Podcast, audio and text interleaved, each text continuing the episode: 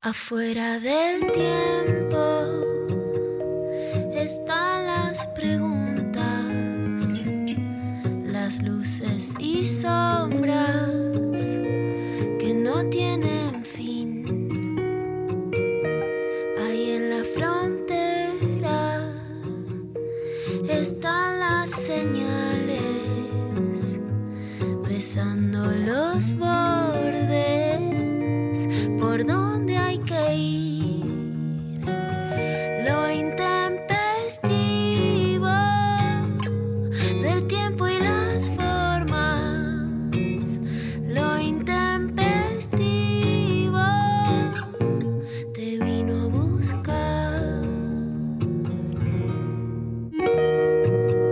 Buenos días, Muy buenos días, ¿cómo están? ¿cómo andan? Eh, martes, martes, buen martes. Buen martes. Estoy- muy martes estoy hoy. Eh, eh, para mí el, el estado martes es como un estado que, que todavía es como en un limbo, ¿viste? Porque el lunes es como que, bueno, es raro, pero el martes es como que no es nada, ¿viste? Recién el miércoles es mitad de semana, entonces como que el martes queda ahí en la mitad y uno está como, bueno, está bien, tengo que existir, respirar, hacer las cosas. Ni fu ni fa. Ni fu ni fa. Pero bueno, acá estamos, martes. Hoy voy a. eh, está pasando esto. Empiezo a, medio un poco abajo, pero después te voy a terminar arriba en dos segundos. Me encanta, Mari, me encanta. Yo ayer di muchas batallas, después puedo entrar en detalles, Ah, ¿sí? pero me estoy cargando una causa que es en Viajemos Seguros. Y un poco en el marco de lo que veníamos hablando, lo, lo más grave de lo que pasó con las protestas no fue pelear por que abran las escuelas, porque además si la sociedad tuviera un acuerdo sobre este punto y después lo vamos a desarrollar en clavada de noticias, sería mucho más fácil decir restringimos otras actividades y priorizamos estas porque estamos en una sociedad que prioriza la educación. Sin lugar a dudas, el clima social que se generó es de resistencia a los cuidados, una Sí. Digamos, una reacción muy loca en medio del crecimiento de la pandemia, con variantes que son distintas a las del año pasado, etc. Y sin lugar a dudas, en la sensación térmica que te das cuenta al toque entre las personas que no tenemos auto, pero que no Ujú. estamos usando ahora transporte público para no generar más aglomeraciones, se sintió el toque en los taxis y en los Cabify y otras formas de, Sí. de aplicaciones en donde no solamente no cumplen con algo muy básico, que es muy importante, como bajar la ventanilla, que además hay algo que es muy claro. Del 2020 al 2021 se supo que la transmisión es menos por objeto, o sea, te salva menos el alcohol en gel y más la ventilación cruzada. Sí. Hay un gráfico muy claro sobre cómo cuando te subís, si están las ventanillas bajas, estás respirando el aire además de otra persona que estuvo antes que vos, y si están las ventanillas bajas y hay ventilación cruzada, bueno, podés circular mucho más fácil. Por supuesto que todos queremos que la sociedad no se cierre completamente y hay actividades que tenemos que hacer. Te cuento esta, ayer fui una médica, a una ginecóloga, a las mujeres y más a partir de determinada edad, Mari, tenemos que hacernos ecografía, mamografía, todo eso, porque si no corremos riesgo, no es que podemos decir durante dos años no nos cuidamos. Bueno, el viaje terminó en una denuncia de violencia de género directa, No. o sea, con un conductor gritándome, gritándome desaforadamente mentirosa, lo que yo en mi auto hago lo que quiero. O sea, si quieren te violan, si quieren te insultan, si quieren te enfermas, porque su auto, bueno. Gravísimo. Por supuesto que hice la denuncia, pero además, y también les cuento, o sea, le pedí al Ministerio de Transporte de la Nación, al Ministerio de Transporte de la Ciudad, con, con, con quienes hablé varias veces, pero no recibí respuestas, tuiteé, y hablé también con, em- con empresas de taxis y con Cabify, no solamente para la sanción particular, sino para que hagan un protocolo, porque si no, quienes hablan en nombre de la libertad lo que hacen es que la libertad que tenemos hoy de circular no la podamos utilizar porque además nos están poniendo en riesgo y si exigimos eso, te agreden algo que todas las mujeres de este programa sabemos que si sos mina te van a gritar mucho más y pasé tres episodios esta semana. Desde el Ministerio de. Transporte de la Nación me avisan que toda la regulación de taxis o de Cabify, etcétera, de transporte, depende de ciudad. Y que además el diálogo está cortado. O sea, lo que quiero decir es cómo este clima político perjudica directamente a las personas. Porque hoy Ciudad no está haciendo nada. Ayer Juanjo Méndez, que es el secretario de Transporte, posteó una foto de un de una camioneta entrando a, llevando a una nena al United High School, y la verdad es que no es la realidad de quienes vivimos. Y además de eso, el discurso ha cebado el anticuidados y la agresión frente a quienes queremos cuidarnos, frente a algo que es tan simple como la posibilidad de bajar una ventanilla y que, el, y que el taxista o el que maneja el Cabify te dice yo no lo hago porque es mi auto y te podés enfermar por Ah, haber respirado el mismo aire de una persona que se subió antes. Entonces, esta, digamos, el título para mí, digamos, de la nota de la editorial de hoy sería la oposición ha generado un clima irrespirable que nos pone en riesgo y que por supuesto que coarta nuestras libertades. Y frente a eso hay que pedir acciones. Y en lo particular, claramente hay que pedir acciones para que el Ministerio de, Transporte de la Ciudad de Buenos Aires controle y protocolice al transporte. Cuanto más quede librado al azar, más sos rehén o de poder enfermarte o de no poder viajar o de inhibirte de viajar, porque la verdad es que viajar en estas condiciones hoy es peligroso y la verdad es que podría no serlo o ese riesgo podría estar claramente minimizado por una medida tan fácil como bajar una ventanilla. Así que, bueno, tomar medidas y acciones, pero ayer me dediqué el día entero a venir sobre esto. Tremendo, Lula, por Dios. Bueno, eh, súper claro. Igual, la verdad, eh, está buenísimo. Eh, siento que esto no se, no, se está diciendo mucho en ningún lado, como un montón de cosas que no se dicen en ningún lado y que, y que, está, que está bueno que, lo charlemos y, y lo sepamos y empecemos a ver qué podemos hacer al respecto. Así que, nada, adelante con eso. Eh, bueno, hoy tenemos un programón. Eh, tenemos consigna, tenemos sorteo, entrevista, todo, todo lo que quieren les ¿Qué oyentes. sorteamos? Todo lo que queremos las guachas. ¿Qué sorteamos? Vamos a estar eh, sorteando un ejemplar de la novela collage de Julián Gorodiller, si lo pronuncié bien, Claudia Vuelve, eh, una narración sobre la revista femenina Claudia durante la presidencia de Isabelita, con recortes de revista y citas textuales, reconstruye las internas entre López Rega, Macera y el ministro Helbard, publicado por María Editorial, que lo encuentran en redes como arroba María Editorial. Este, y bueno, vamos a estar hablando con el autor, claro que sí. Eh, ah, a relatos. encantar, Mari, porque tiene historia, tiene forma de narrar, te cuenta la interna. A vos que te encanta la, la militancia dentro del peronismo, te cuenta las, inta- las internas, la incidencia. Y a vos, Sofi, tiene mucho recorte de Claudia, de botas, mucha fichu, digo yo, mucha fichu, mucha Mucha fichu de moda. Es Así como un que collage, ¿no? tiene, es como un collage que a mí eso me encanta y tiene mucho personaje interna de redacción. Yo empecé a trabajar en la revista Luna con Julián Gorodiller, así que lo entiendo. Dice que hay un personaje que me identifica, me da un poco miedo porque tengo ¿Por miedo que se ridiculice un poco, tipo, la idealista, la que yo estoy segura que es la que peleaba por hacer notas mejores y no la dejaban y lloraba como si destruyera el mundo. Esa fui yo siempre, creo que voy a, o sea, 50 años y así peleándome, porque tenés que poder el taxi, esto es violencia, así como, ¿pero qué? ¿No aprendiste nada, nena? ¿No sabes que el mundo es así? No, yo quiero escribir la nota que cambie el mundo porque creo que lo va a lograr. Y bueno, Bueno, vamos a estar. Ah, listo, ya está. Bueno, genial. Vamos a estar entonces charlando con, con Julián en el marco de eh, Transrelatos, que nos trae para eh, charlar Eva Perón de Copy. Y eh, bueno, más tarde vamos a estar charlando con él, pero para quienes quieran participar por el libro, tenemos una consigna que no sale de la nada, la consigna. Si ustedes estuvieron escuchando em, el programa del viernes, un poco se habló de esto. Luciana Pecker, vos, yo creo que no nos escuchabas cuando estábamos con Martín, pero eh, es solo una suposición. No, no te estoy pidiendo nada, no te estoy haciendo un reclamito. Quizás, quizás un poco sí. Eh, eh, con Martín justo lo estuvimos charlando un poco, no sé qué, y pum, me llega un mensaje que dice, mira la nota que eh, eh, me pasa Luciana Pecker. Digo, a ver, ¿qué es esta nota? Una nota de Clarín. Eh, digo, "Mm, a ver, ¿qué a está mí la pasando pasó acá?". Pablo González, me dice, Esta, cuando vos no estás, el programa se vuelve monárquico.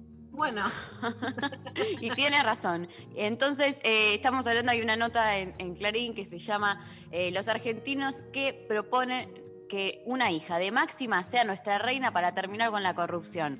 Y explica que hay un grupo de gente que, eh, agrupados, que se llaman monárquicos argentinos, que eh, según lo que leí en la nota, eh, lo que proponen es que eh, tengamos un rey o reina para que no haya más corrupción, porque en los países que hay reyes y reinas, las monarquías no tienen corrupción y que los problemas son las repúblicas como la nuestra, que el presidente es un corrupto siempre, porque sí, ¿no? ¿Ok?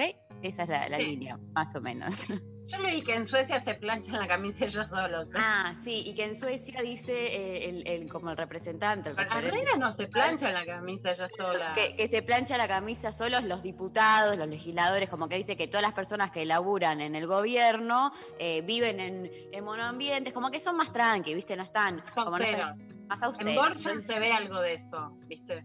Ah, mira, bueno, tiene razón. Tiene- era, era por ahí, Lula.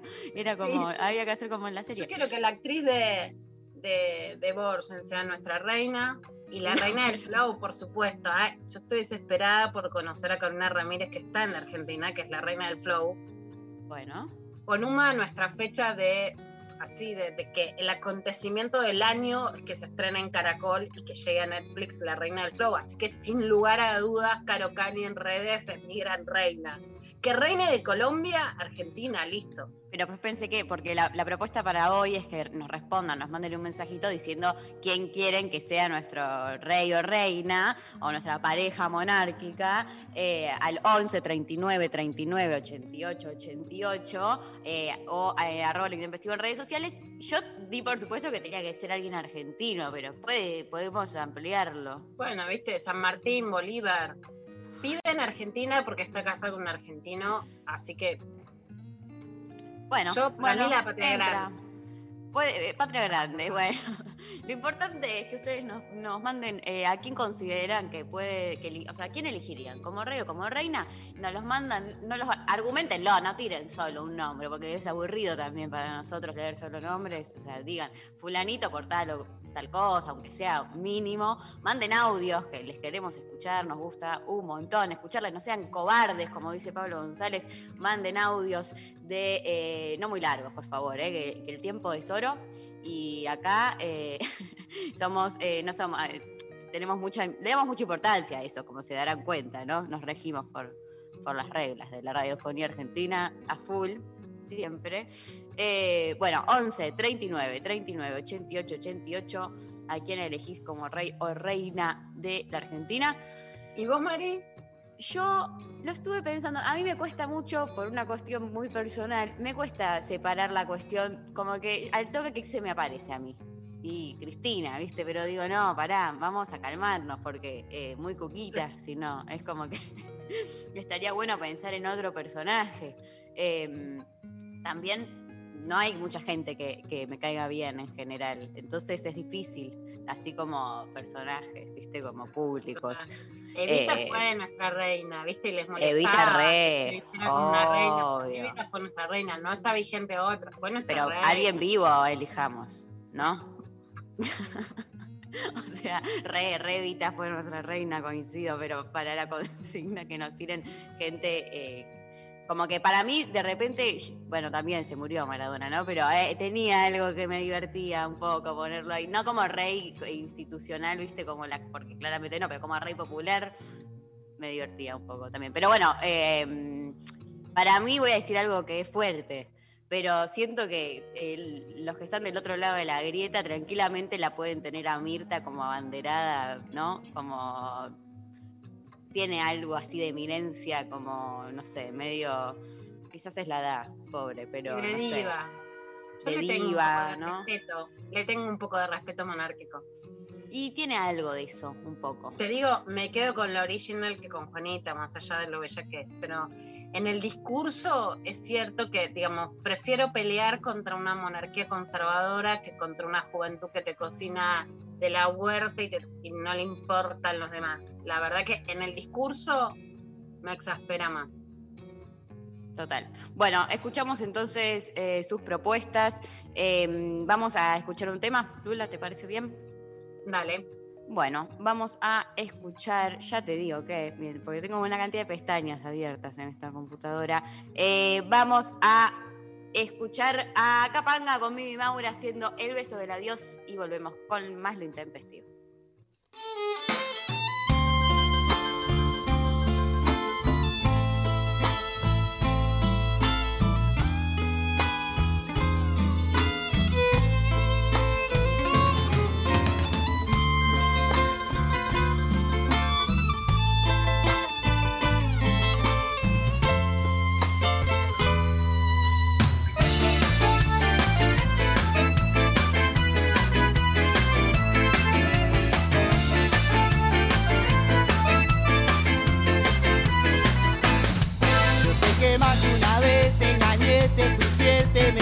make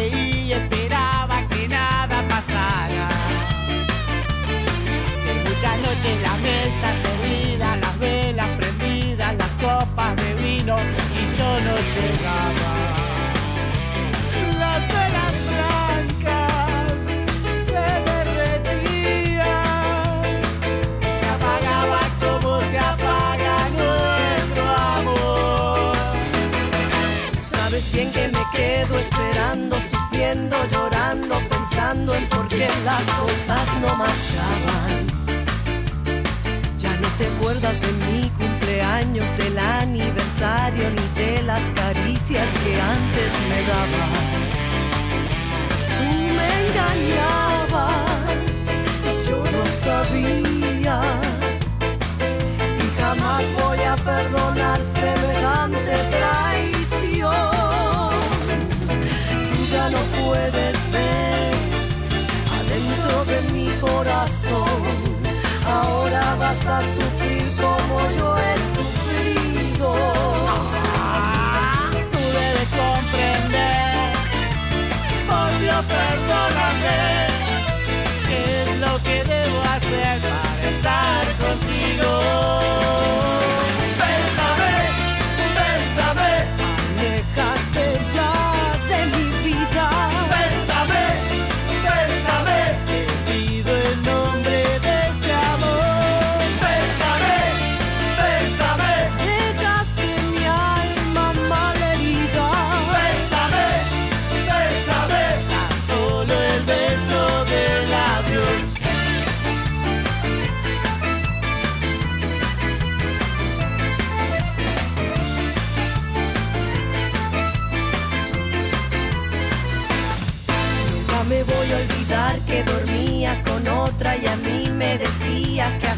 Muy tarde trabajabas. Yo sé que eso es verdad, no lo puedo ocultar, nunca más voy a hacer algo así. Yo sin ti no soy nada. Tú me engañabas, yo lo sabía. Y jamás voy a perdonar semejante traición. Tú ya no puedes ver corazón. Ahora vas a sufrir como yo he sufrido. Tú debes comprender, por Dios perdóname, qué es lo que debo hacer para estar contigo.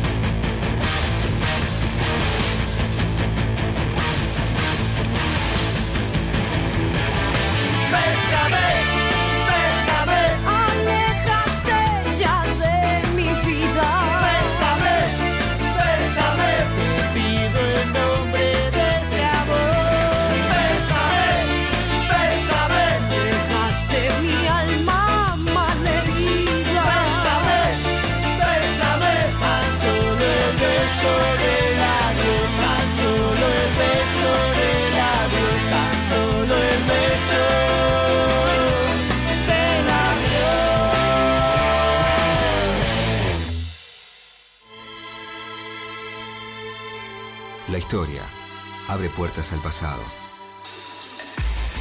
La ciencia abre puertas hacia el futuro. Pero solo una radio permite transportarnos a otras dimensiones.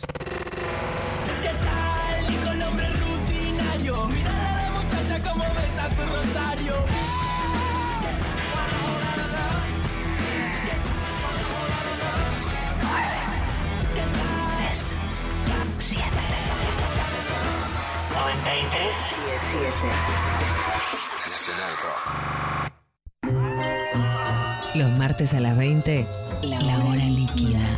Gillespie se sumerge en entrevistas acuosas para coleccionar. La hora líquida. Martes de 20 a 21 por 937. Nacional Rock. Hace la tuya. Tuya. Mandanos tu WhatsApp 11 39 39 88 88. Mensajes Al 11 39 39. 88 88. Bueno, nos están llegando sus mensajes de a quién elegirían como reina o como rey del país para que nos represente, para que haga que la corrupción se termine, como dicen eh, los argentinos monárquicos. Eh, nos mandan, por ejemplo, por Instagram, nos llega eh, Marie que dice, no, imperialismo, y una manito por abajo, pero dice, el rey y reina de mi vida me dan libertad como doctrina, Eva y Perón. Así empezamos con ese mensaje. Después, eh, Tiago que dice Mirta Legrand en la TV es una analogía de Isabel en el reinado. Yo la elegiría. Bueno, muy bien. No, le tengo respeto monárquico. Le tengo respeto. Re, re. Eh, alguien nos manda, sería yo, y le diría a Richie que me ayude a castinear al otro. Bueno, hay que, es- es que sí, hay- ha- habría que, que- que preguntarle también a Martín. Este, también nos manda eh, Nebula por Instagram, Nacha Guevara. Creo que es bastante zen y trataría de calmar las aguas. También es bizarra y eso suma. Pero no es mala. Moria también, gran candidata. reina. Eh, ya está, El estamos. decorado se calla. El decorado se calle, por favor. Este, Natu dice a la Pecker, claramente. Ah, Juanita dice al Indio Solar y a Fabiana Cantilo. Mira que esa pareja Qué monárquica. Qué linda pareja. Eh, Marcelo Gallardo CFK nos mandan. Bueno, Este, no, ese para Pablo, Pablo si te digo, está comiendo, nunca lo vi comer tanto, pero te come un turrón. Qué hijo de. Ponele dulce de leche, el turrón. Marcelo. Gallardo de Rey, sí, Pablo, hacenos con la cabeza. Alaba- Sí. sí, sí, sí, la aceptadísimo, obvio. Para cualquier eh, gallina, aceptar eh, eso. Este, mm, Abril dice, a Malena Pichot. Bueno, Uh, sería, el- sería muy divertido, eso El seguro. trono le queda bien. Le Qué queda- bien le queda el quedaría trono. re bien. Eh, Marce dice, Hernán de mala fama para un reinado libre de sanguijuelas. Bueno, eh, mucho Cristina, la verdad. que Yo no- estoy leyendo lo que dice la gente. eh. Yo- me siento en Y hay algo que aprendí de compartir los lunes. Es que, viste, con- para competir electoralmente con vos tengo que cambiar mis modos, porque sos a todo, a todo. Es que tengo, eh, hay, hay algo que para mí es terrible, pero para ustedes, ¿no? Que para mí es lo mejor, que es que yo tengo como cierto poder, porque manejo los mensajes, entonces ustedes nunca, o sea, los productores sí, porque son quienes me mandan todos los mensajes, pero el resto del equipo no sabe si efectivamente lo que yo estoy diciendo es real o si es tergiverso toda la información. Es muy peligroso, me estoy dando cuenta del poder que tengo recién ahora. Tenés algo de, viste, entre una como de película de Disney de la que parece la rubia bonita y que termina siendo más, mm, más jodida de lo que parecía. ¿Cómo Sí. era la bitch, la bitch, la perra de High School Musical? Sharpay se llama. Sharpay, tenés algo de Sharpay, la Sharpay, la María Sharpay. Ay, Dios, no, pero en el fondo soy buena. Quienes me conocen Ah, lo por saben. supuesto, pero bueno, un poquito de Sharpay peronista. Eh, mi amigo Santiago me escribe y me dice, vos das monárquica tipo baronesa, pero por lo hegemónica. Bueno, está bien, pero no podemos hacer el caso. O sea, tampoco, viste, hay que tener otras aptitudes. No, no, bueno, no, estamos hablando de la democracia comunista, estamos hablando de una reina. Si, si jugamos, te juega. Está bien, está bien. Eh, por WhatsApp nos llega, eh, me dicen monarquía y ya me imagino que arderemos como en la Revolución Francesa. Ja, en mi monarquía la reina será Ofelia Fernández. Por empuje, militancia y a full por romper con todas las hegemonías. Sí. Ofelia, Oh, reina. Ofelia Bueno, para les reinar. voy a recomendar un libro en serio de que lo volví a encontrar. Para mí es uno de los mejores libros de historia de género de la Argentina. es la historia de las reinas de belleza de una de las mejores historiadoras y de las que no son conocidas, que se llama Mirta Lobato. Le hice una nota en las dos, se lo volví a encontrar y te cuenta cómo las reinas de belleza respondían al modelo económico del país. Apa. Entonces, si vos querés producir viña, pro- promovías la idea de viña. Y los estereotipos de belleza también dependían del modelo del país. Por ejemplo, el peronismo tuvo a la reina del trabajo que desfilaba el primero de mayo. Y en la concepción estética del peronismo, mirá Mari, porque esto te va a gustar y ganás vos, pero era, no importaba el cuerpo, como que el cuerpo era más sexualizado, y entonces no, no era tan importante tener buen cuerpo, lo que se llama, por supuesto, buen cuerpo, sino un lindo rostro. El rostro era un símbolo del peronismo, bueno, esa, esa pose que estás así juntando los dedos es re peronista. y entonces la reina del trabajo, por supuesto, era trabajadora y tenía un rostro bello. Bueno, mira qué interesante. Eh, puede andar. Puede andar. Eh, nos mandan otro mensajito que dice: La pareja sería Camila Sosa Villada y Darío. ¿Sabes que sí? ¿Sabés Sabés cómo que rompemos todo? Sería, Me me, encanta. Darío de Rey y Camila, absolutamente da de Rey. Re, Totalmente. re. Tiene todo de Rey.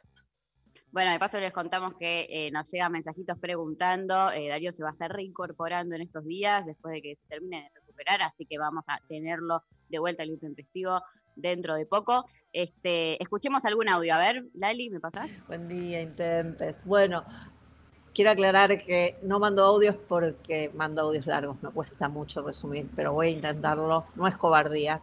Eh, elegiría como eh, mi rey a Felipe Piña, porque me imagino que, que- no, me imagino, no, necesito herramientas para eh, gobernar y saber qué hechos históricos y cómo pasó, y bueno, para tácticas, eh, estrategias para, para gobernar, así que elegiría a Felipe.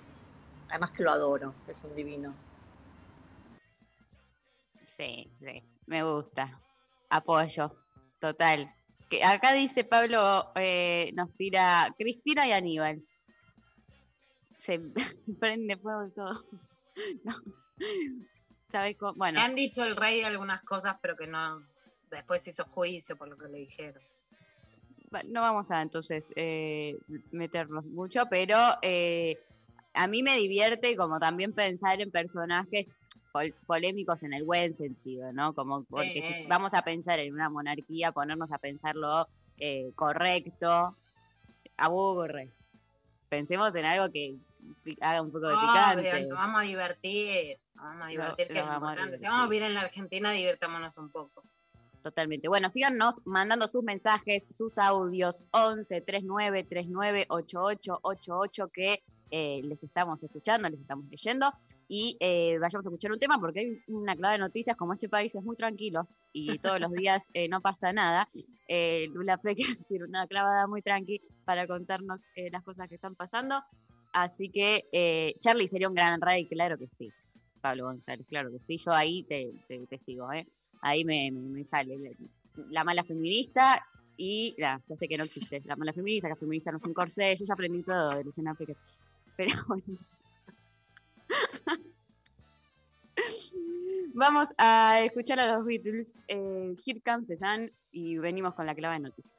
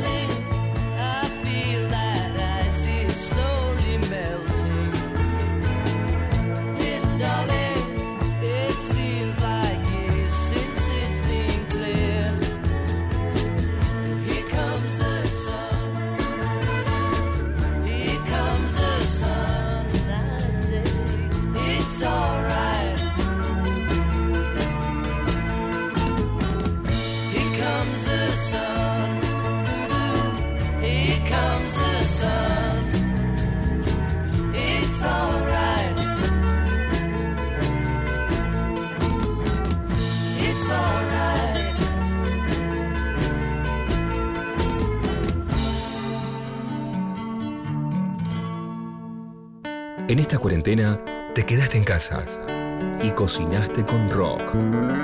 Guacamole. Para hacer guacamole, mezcla palta, limón, cebolla picada, chiles, cilantro, no te sabes, y un diente de ajo en un mortero. Algunos también le ponen tomate. Machaca todo hasta que quede una pasta.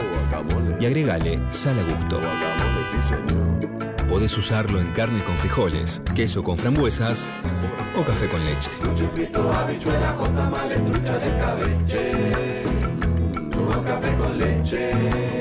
En medio de cualquier pandemia, el rock tiene sus recetas. Cuídate para cuidar. 937 Nacional Rock. No, no, sí, alejate, mejor alejate, pero no de mala onda. Alejate que hay que dejar dos metros de distancia y la cosa no está como para andar pegoteado. Dale, después nos abrazamos, pero ahora hay que aguantar. 937. Nacional Rock. Hace la tuya. Hacé la tuya, pero no hagas cualquiera. Un grito que no se calla. La garganta poderosa. Periodismo villero, militancia y dignidad. La Garganta Poderosa. Sábados de 14 a 16. La garganta poderosa. Por 937. Nacional Rock. Hacela tuya. 937. Estamos en Instagram, Nacional Rock 937. Clavada de noticias con Luciana Pecker. Agite. Sin concesiones.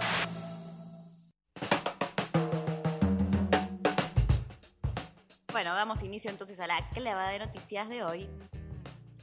Vamos con la clavada de noticias y en un clima complicadísimo el Hospital Fernández acaba de anunciar que va a cerrar la guardia para poder atender a más pacientes COVID. La verdad es que muchos y muchas de este programa tenemos a gente querida en el Hospital Fernández, un hospital público, pero además de una zona claramente de clase media alta, más allá de que atienda pacientes de toda la ciudad y también del conurbano, para quienes en Twitter dicen son de provincia, son de capital, esto es todo un país y hay algo que tendría que haber hecho cerrar fronteras para que no se pueda ingresar el virus para quienes fueron, hicieron turismo en medio de la explosión, muy especialmente en Brasil, o para quienes venían de viajes egresados con PCR truchos y sí el cierre de fronteras hubiera sido importante, pero no por falta de solidaridad, sino por cuidarnos de las nuevas variantes. Esta situación explosiva, Mari, yo quiero resaltar algo que es muy puntual.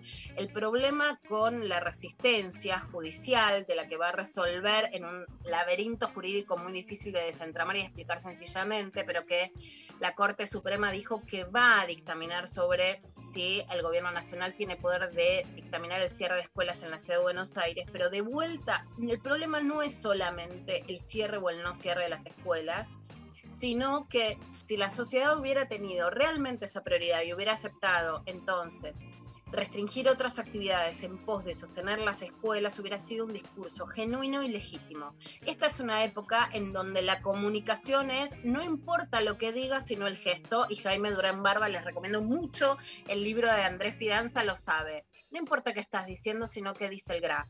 El graf de la oposición fue no se cumplen las medidas sanitarias. Después, digamos, el marketing fue porque queremos defender a las escuelas. El mensaje social claramente fue no se cumplen con las medidas. No es cierto que se dice queremos las escuelas abiertas, pero otras medidas. El mensaje a la sociedad fue acá no cumplimos con medidas sanitarias porque negamos el problema, aunque los funcionarios en la letra chica te digan sí nos importa. Ese mensaje se sintió en la calle lo hablábamos al principio, lo sentís en la calle, lo sentís en las redes y el, mensaje no fue cumplan con los protocolos para que podamos tener las escuelas abiertas, fue no cumplan con medidas de cuidado. Y ese mensaje hoy estalló en la sociedad y es como un virus, ya es inmanejable. Por eso la responsabilidad de la oposición que generó un clima irrespirable. Dentro de eso y de esta noticia que hoy habla de lo que está pasando en la ciudad de Buenos Aires, vamos a escuchar a Alberto que cuenta en principio que la ciudad de Buenos Aires vacunó al 14% de la población. Con la llegada de nuevas vacunas tanto del plan COVAX que genera Naciones Unidas a través del aporte de distintos países de AstraZeneca como de un vuelo que llegó de Rusia manejado además por una mujer gestionado por Cecilia Colin y manejado por una mujer el vuelo más pesado que tuvo que hacer escala en Roma, eh, llegaron más que estaríamos acercándonos al 20% de la población vacunada. Pero esto decía ayer Alberto Fernández. Miraba recién con atención un dato interesante. A la hora de educar a nuestra gente, es muy importante que los maestros estén vacunados. Tres de las provincias que hoy estuvieron presentes en este encuentro, Santa Fe, San Juan y Buenos Aires, encabezan la lista de haber vacunado a más personal de la educación. La ciudad de Buenos Aires, el anteúltimo y solo vacunó el 14% del personal de educación. Bueno, los lazos entre la ciudad de Buenos Aires y el gobierno nacional están rotos.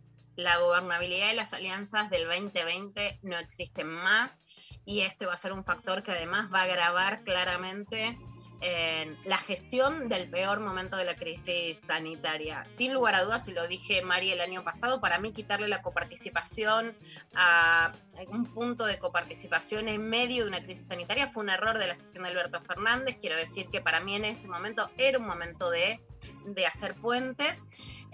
Horacio Rodríguez Larreta era el candidato más presidenciable del sector de Cambiemos y estaba haciendo su propio juego moderado con una gobernabilidad razonable. Es cierto que Horacio Rodríguez Larreta termina corrido a la derecha, es cierto que el gobierno puede tener estos cortocircuitos que le sacaron poder interno para posicionarse frente a esta postura de gobernabilidad, pero la verdad es que hoy la ciudad a través de no solo, digamos, aceptar un fallo que de la ciudad de Buenos Aires que sabía que se iban a caer prontamente, generó una guerra que realmente nos va a llevar a lugares inmanejables en relación a esta crisis sanitaria. Tiene una responsabilidad absoluta frente a esta ruptura. Hoy no podés gestionar nada entre ciudad y nación y es una situación que realmente ha puesto en peligro claramente a la sociedad argentina. Alberto además anunció que va a aumentar 6.500 pesos por un lapso por un lapso de tiempo al personal de salud en medio de la crisis sanitaria, esto decía. Estamos anunciando que durante los próximos tres meses el personal de la salud que estuvo destinado a la atención de la pandemia y que ustedes saben muy bien lo agradecido que estoy a cada uno y a cada una de ellas. Porque yo valoro la salud pública, ¿eh? yo lo valoro en serio. No lo aprendí en la pandemia, lo supe desde siempre. Soy peronista y de Carrillo en adelante respetamos mucho a la salud pública. Y quiero darle las gracias a cada médico, a cada médica, a cada enfermero, a cada enfermera, a cada terapista, el enorme esfuerzo que han hecho y el enorme esfuerzo que hacen. Por eso en reconocimiento y sabiendo del esfuerzo que tienen que hacer en los próximos tres meses, vamos a sumarle a sus ingresos la suma de 6.500 pesos mensuales. Un bono que los ayude a sobrellevar en estos tres meses venideros un mayor esfuerzo, sin ninguna duda. Lula, ¿esto viene del pifie del otro día? viene del pifie del otro día cuando dijo el sistema sanitario se relajó. Ahí, Mari, claramente hay dos cosas. Por un lado, a ver, hay una tuerca que ajustar en relación a la comunicación presidencial. Sí, hay algo que ajustar en los discursos, en donde se habla, en qué se dice, en ser más preciso, ¿no? En ser menos flexible con lo que se dice. Y por supuesto también después Alberto ponía, por ejemplo, como ejemplo a Ignacio Ortelli, que es del diario Perfil, no es un periodista, digamos, cercano al oficialismo, en este lamentable ajedrez que tenemos que ver de quiénes dicen qué y por qué lo dicen, que dijo claramente él no habló. La verdad es que si bien Alberto tiene que ser mucho más cuidadoso, hay que cuidar mucho más la comunicación presidencial, en ningún momento dijo los médicos se relajaron. Se armó No. una campaña a través de eso y lo que dijo claramente sí es que el sistema se había relajado en poner intervenciones. Y acá también un punto, Mari, que no son necesarias. Hay situaciones en donde una operación cardiovascular, por ejemplo, y lo digo porque estoy en un proceso familiar sobre esa situación, que es debido a muerte, no se puede postergar, mucho menos dos años. Hay otras situaciones que sí son postergables. Entonces, lo que hizo Alberto fue decir, hay camas ocupadas que no tendrían que estar ocupadas por situaciones que son postergables. Hay otras que aún no refiriéndose a COVID, y este es el gran problema también de que el sistema estalle por COVID, que vos Claro. tenés situaciones cardiovasculares u otras que son de vida o muerte que no pueden ser postergadas.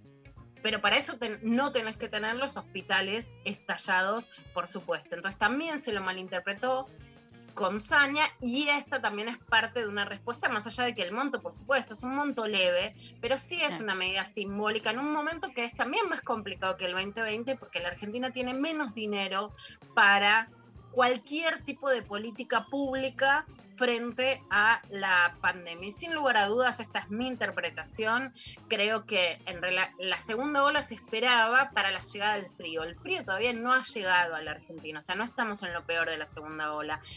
No tengo ninguna duda que el ingreso de otras variantes ha cambiado el escenario. Y un dato muy especial, le agradezco a Pablo González que buscó este audio en el programa de Cata Delía y Diego Schurman.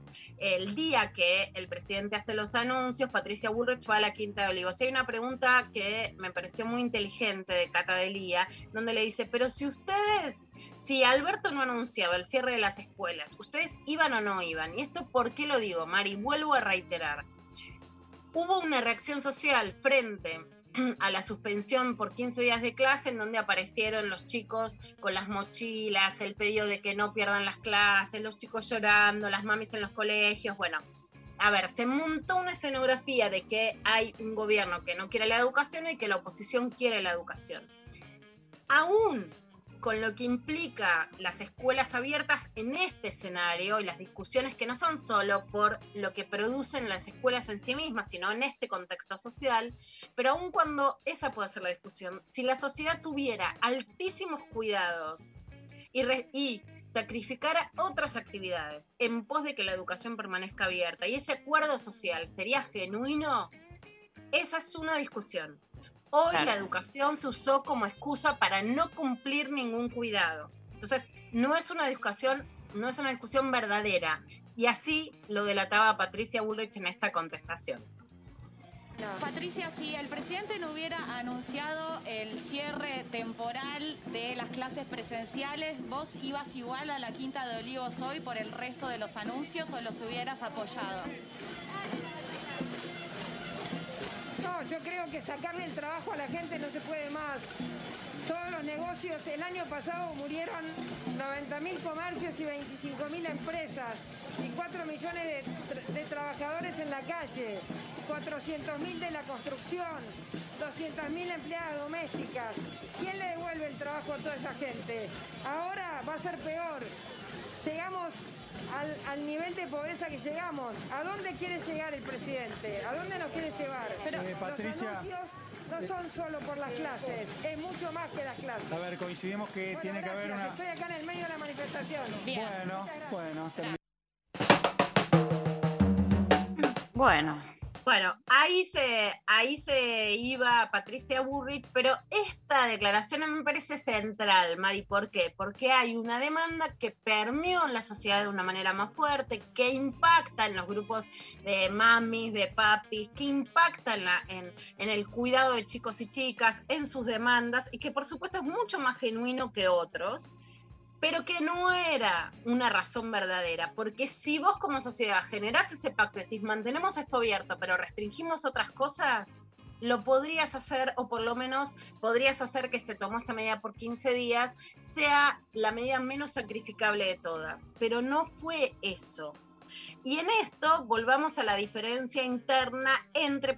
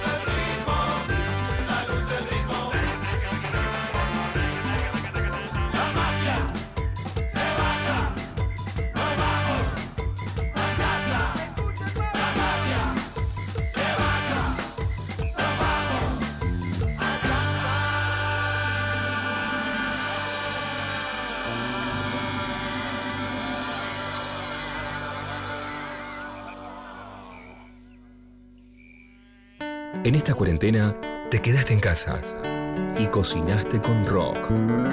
Guacamole. Para hacer guacamole, mezcla palta, limón, cebolla picada, chiles, cilantro, no te saltes, y un diente de ajo en un mortero. Algunos también le ponen tomate. Machaca todo hasta que quede una pasta. Y agregale sal a gusto. Podés usarlo en carne con frijoles, queso con frambuesas o café con leche. Chufrito, habichuela, con tamales, trucha de cabeche. Con café con leche. En medio de cualquier pandemia, el rock tiene sus recetas. Cuídate para cuidar. Muy rico todo. 937 Nacional Rock. No, no, sí, alejate, mejor alejate, pero no de mala onda. Alejate que hay que dejar dos metros de distancia y la cosa no está como para andar pegoteado. Dale, después nos abrazamos, pero ahora hay que aguantar. 937 Nacional Rock. Hace la tuya. Hace la tuya, pero no hagas cualquiera. Los martes a las 20, la hora líquida. Gillespie se sumerge en entrevistas acuosas para coleccionar. Líquida. Martes de 20 a 21 por 937. Nacional Rock. Hace la tuya. Tuya.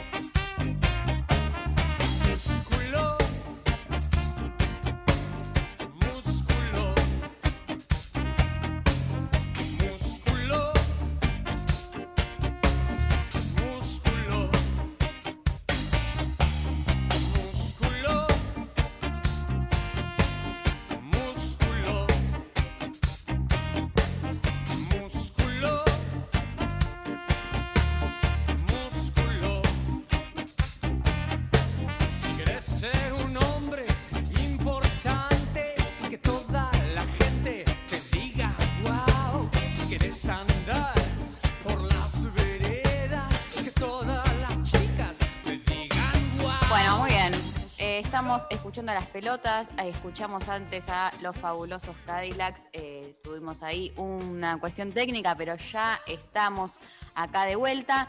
Este, les recordamos que nos pueden mandar sus mensajitos al 11 39 39 88 88 11 39 39 8888. Muy fácil, se lo tienen que acordar ya a esta altura, la verdad. Eh, eh, mándenos audios y participen también a través de arroba lo en Twitter, en Instagram, en Facebook, por todos lados, la verdad, no, no se pueden quejar que eh, tenemos un montón de vías de comunicación para que participen, para que nos manden sus eh, mensajes y también para que nos digan a quién eligen como rey o como reina del país. Hoy es esa la consigna, a quién elegís como rey o como reina. Hay de todo, pueden elegir a quien quieran. Hola Lula. Hola. Empezamos de nuevo. Hola, buen martes. bueno, estábamos con la clavada. eh, seguimos, si les parece Seguimos bien. con la clavada. Mirá, yo quería marcar esta contradicción, entonces quiero volver a este punto cero. El mayor, digamos, golpe de efecto de la oposición fue ver las manifestaciones con estudiantes, las redes sociales con chicos y chicas pidiendo que vuelva a la escuela, etcétera, ¿no? El gran golpe de comunicación.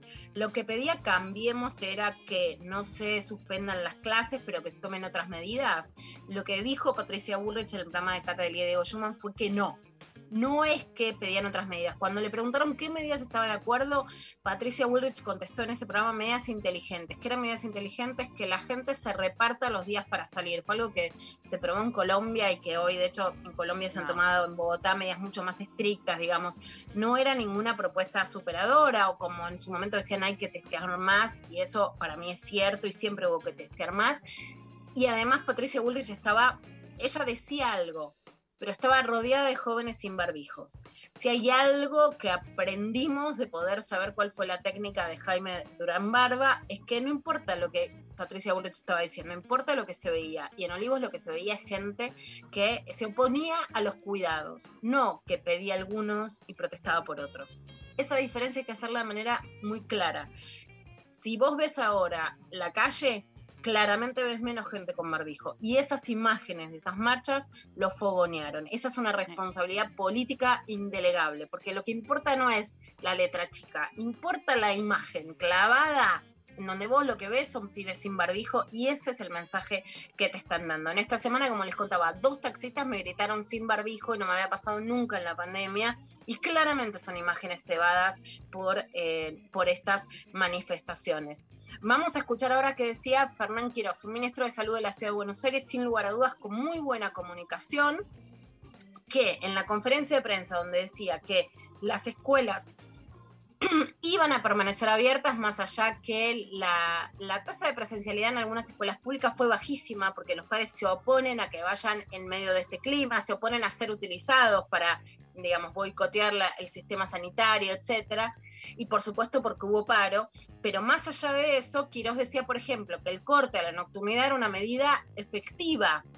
Ahora, Patricia Bullrich decía que era efectiva. No, y no estamos hablando de dos planetas distintos, estamos hablando de la misma fuerza política. Entonces esa fuerza política dijo, hagamos un toque de queda hasta las 20, pero dejemos abiertas las escuelas. No, no lo dijeron. Vamos a escuchar a Fernán Quiroz. En, en, una reunión absolutamente operativa en gente técnica de mi ministerio, el Ministerio de Salud de la Nación, le comunicamos que estábamos disponiendo y le habíamos entregado eh, en préstamo, en comodato al subsector privado nuestra reserva de respiradores. Nosotros tenemos siempre 50, 60 respiradores en reserva para poder dar respuesta al sistema público de salud para cualquier demanda adicional o cualquier rotura circunstancial. Eh, y para poder colaborar, como venimos todos los días reuniéndonos con el sector privado, de cómo los podemos ayudar y los estamos ayudando en todas la, las formas posibles. Eh, le hemos dispuesto y le hemos prestado eh, nuestra reserva de respiradores para que ellos aumenten su capacidad de respuesta. Y en estos días les hemos entregado cerca de 50 respiradores a diferentes efectores eh, privados de la seguridad social y del, de nacionales y universitarios. Y por lo tanto, frente a la pedida de Nación de cómo podían colaborar con nosotros, les dijimos, si nos reponen la reserva de respiradores, estamos un poco más tranquilos. Eso fue todo, fue una reunión técnica, operativa, ninguna autoridad de ningún ministerio participó de ese diálogo. Eh, me parece que hay un poco de confusión eh, en el señor ministro de la Nación que mandó eh, o que comunicó ese tuit de la manera que lo comunicó. Bueno, Fernán Quiroz está hablando en este caso de algo que, a ver, hay que poder desmarañar. Primero, ¿qué es lo que lo que pasaba hasta ahora, la gobernabilidad entre la ciudad de Buenos Aires y el gobierno de la nación permitía una gobernabilidad que se acabó y que si bien, digamos, también era muy conveniente para el gobierno de la nación porque claramente podía llevar adelante un plan sin que la oposición lo hiciera lo hiciera trastabillar, como sí lo hizo trastabillar ahora, también era conveniente para la gobernabilidad de la ciudad de Buenos Aires. Y en esto las derechas de centro, moderadas, de extrema derecha, etcétera, que hay diferencia entre Quiroz y Patricia Burrich, hay diferencia, eso está claro, y no son lo mismo, y creer que son lo mismo es lo que, lo que puede llevar a grandes errores políticos. Pero sin embargo también le convenía, porque no tenían problema en gestionar esto. Entonces, claramente lo que quiere decir a través, bueno, un tuit de, de Juan Cabandier es que una gestión que está pidiendo respiradores no es una gestión que tiene gasolina para decir sigamos con la vida normal. Las clases u otras demandas, ¿no? Que te hace una conferencia de prensa, más que hace una parateada, una puesta en escena, porque hacer una conferencia de prensa el domingo a las diez y media de la noche con un TikTok que le decís, Juana, ponete la mochila, es si tenés resto. Si estás pidiendo respiradores, no tenés resto. Entonces, viste, es como, es como todo, podés cancherear si tenés con qué. Si no tenés respiradores, no tenés con qué.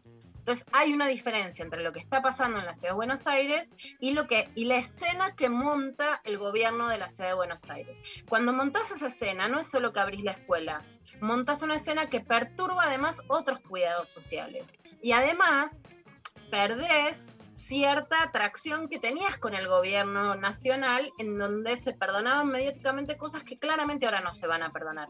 Al margen, el, el Fernán Quiroz está diciendo, por supuesto, hay reuniones técnicas que hay que seguir teniendo, pues si no esto va a estallar por el aire, Sí, en donde el gobierno de la ciudad pide respiradores. No es que pueden no pedirlo, en esta- no es una sorpresa. Sí es una sorpresa que digan que no pasa nada cuando la verdad necesitan pedir ayuda para tener respiradores. Y por otra parte, por supuesto, que dice que le están cediendo a privados, a universitarios, a un sistema de salud en la Argentina que es muy complejo.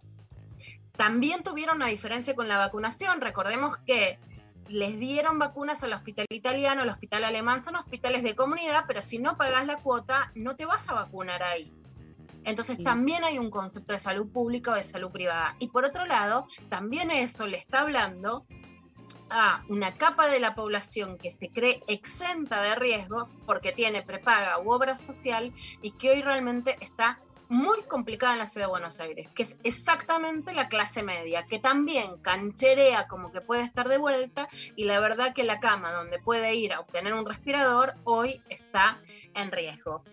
Esto decía Fernán Quirós en respuesta a su pedido de respiradores y después hablaba en esa conferencia de prensa, la única intervención que hizo donde eh, la reta hizo todo este anuncio de que las escuelas iban a estar abiertas, de que sí apoyaba el cierre de la nocturnidad.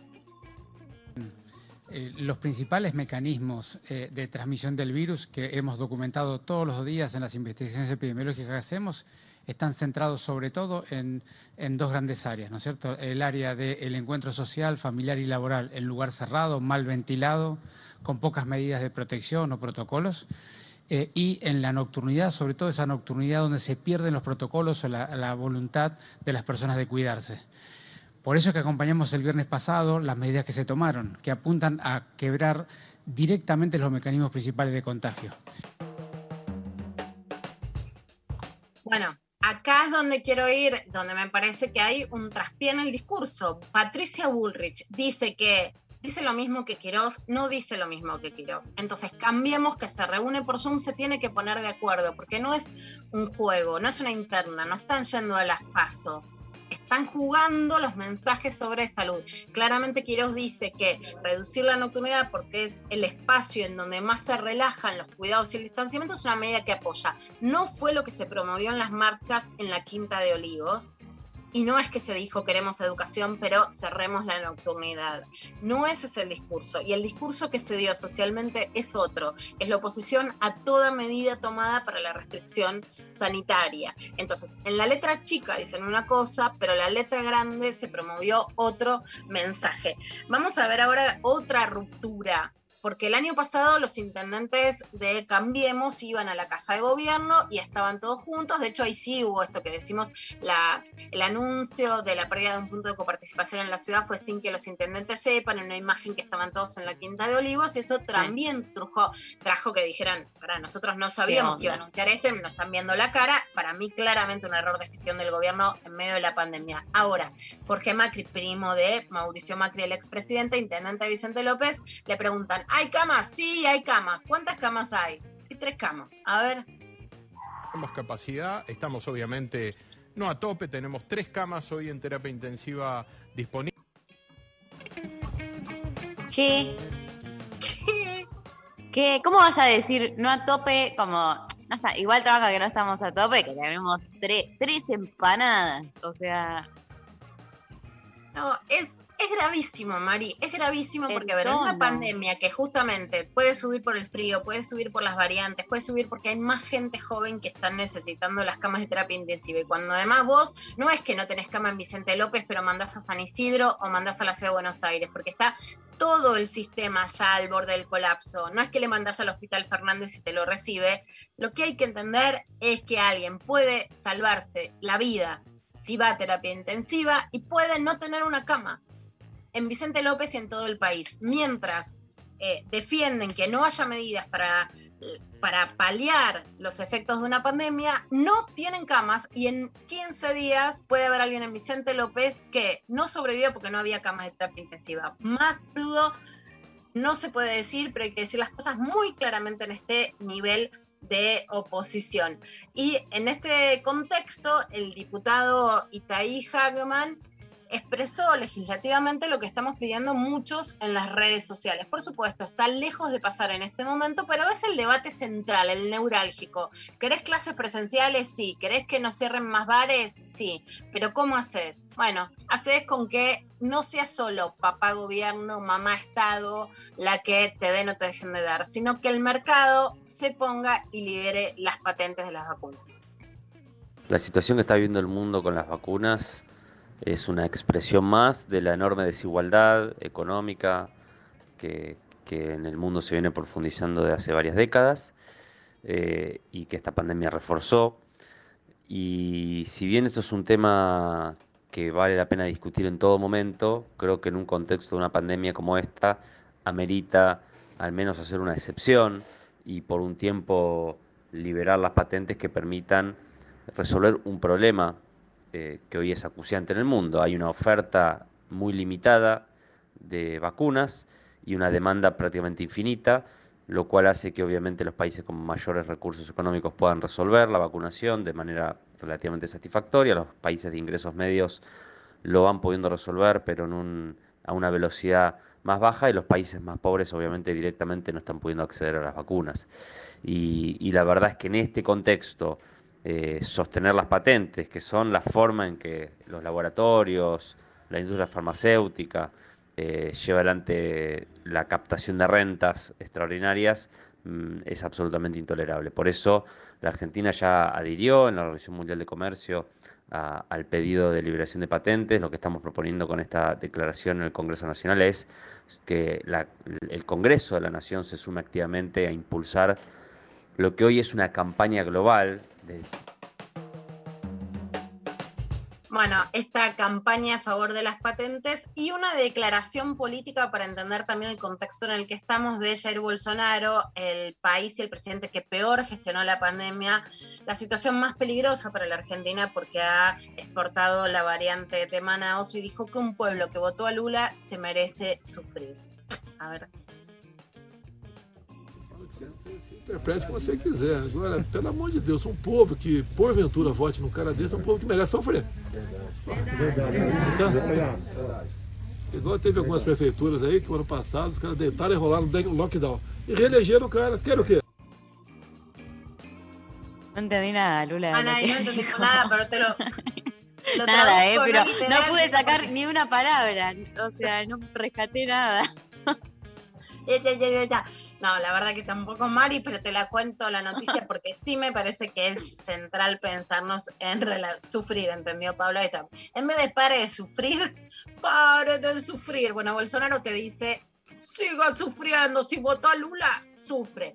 Esto es lo que se llama necropolítica, que es la política de la muerte. La cantidad de muertos en Brasil no son una casualidad. Así como existe un genocidio, hoy existe el genocidio por omisión sanitaria en Brasil y yo creo que a partir de lo que pasó la semana pasada, la necropolítica también está instalada en Argentina. ¿Qué es la necropolítica? La política en donde la muerte es una opción para la derecha. Bueno, y así termina la clavada de noticias de hoy. Con Nos reímos para no llorar. Eh, nos vamos eh, a la pausa. Nos vamos escuchando a Jack Johnson haciendo If I Had Eyes y volvemos con más de Intempest.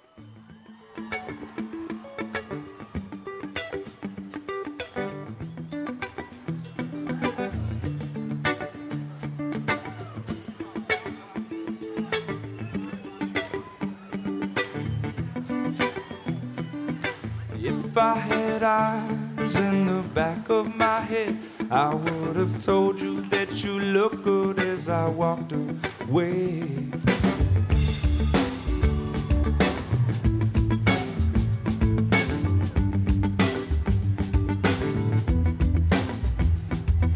And if you could have tried to trust the hand that fed, you would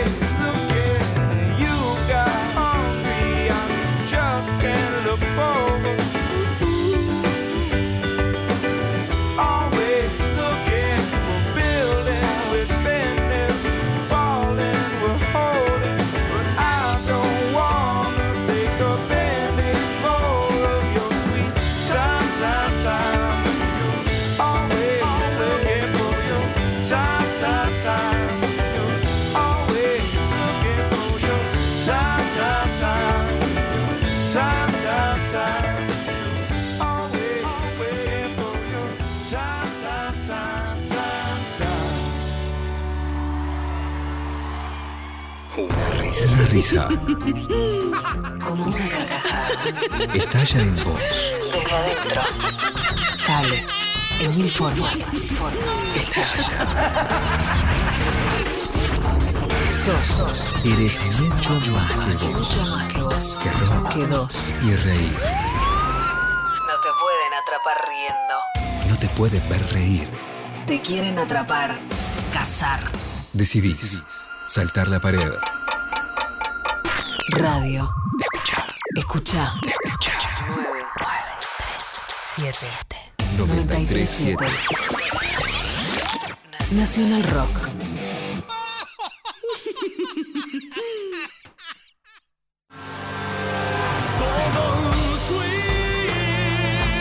Todos fuimos.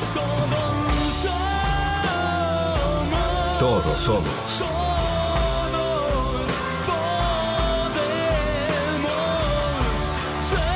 Todos podemos ser. El uso de casco para quienes viajan en moto reduce un 30% las muertes en siniestros viales. Ponete casco, vos y tu acompañante pueden salvarles la vida. Soy Diego Molina de Conduciendo Conciencia para Nacional Rock.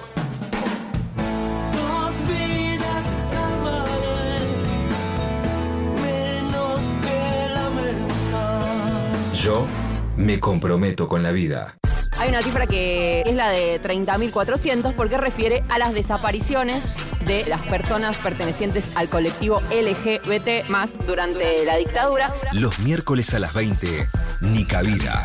Ivana Sherman y el área de género le dan voz al feminismo y a las disidencias. María Belén Correa, que es fundadora del archivo de la memoria trans. Hay algo que dentro de la memoria fue tan heteronormal, tan heterosis.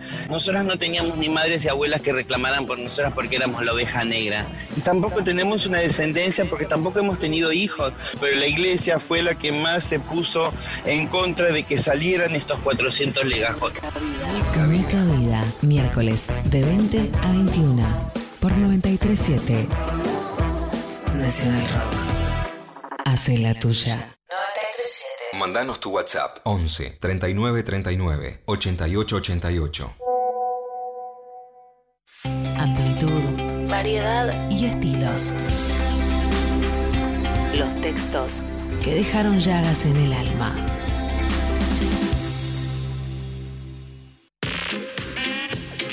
Bueno, muy bien. Damos inicio entonces al transrelato del día de hoy. Lula, contanos.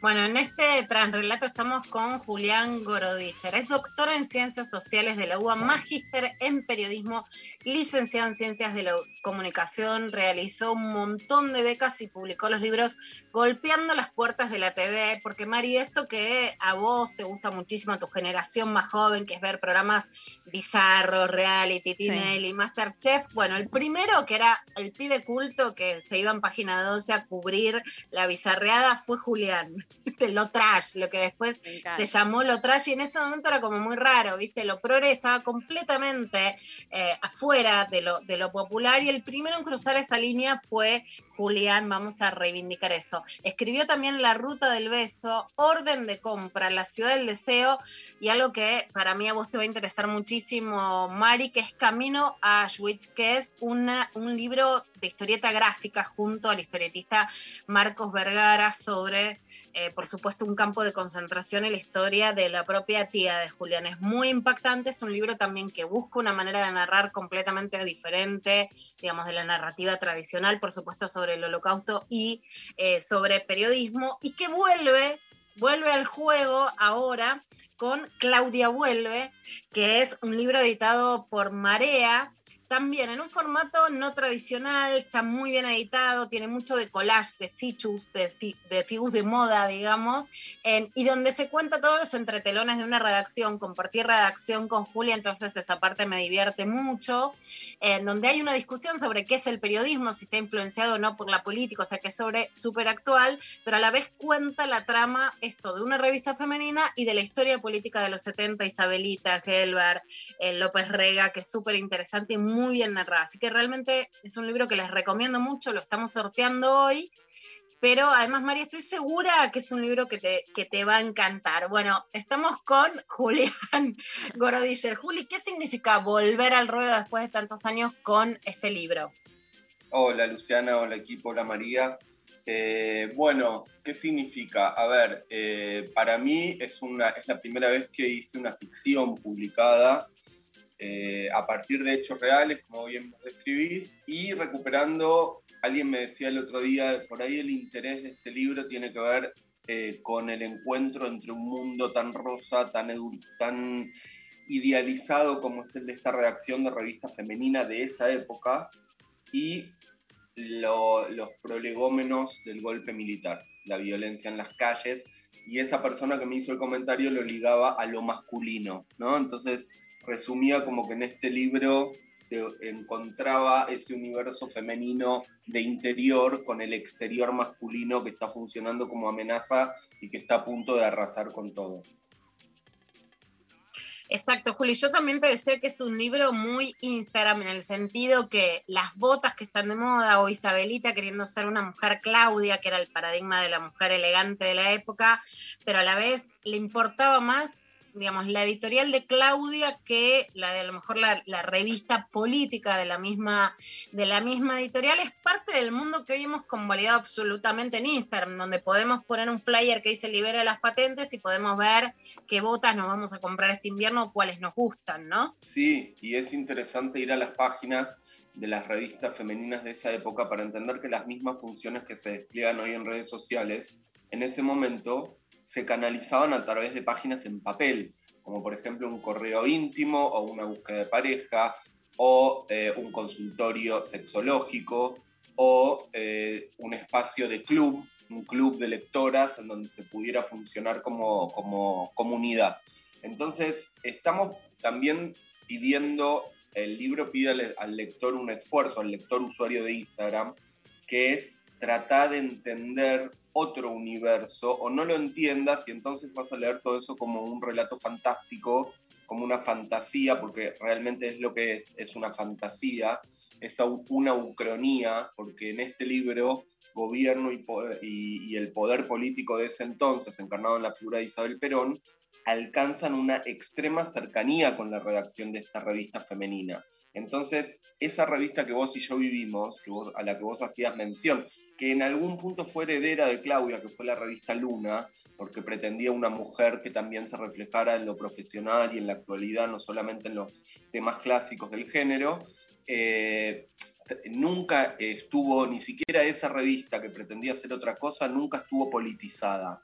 Nunca estuvo cerca o en contra del gobierno de la época. Si yo te digo ya, mencioname en qué momento de la historia argentina, en qué gobierno vos estabas en Luna, seguramente lo vas a recordar, pero no vamos a asociar ni vos ni yo escenas concretas que involucren a la cercanía o a la oposición al poder político de la época desde esa redacción. Era un universo aparte todavía. En y Claudia también, la Claudia real también.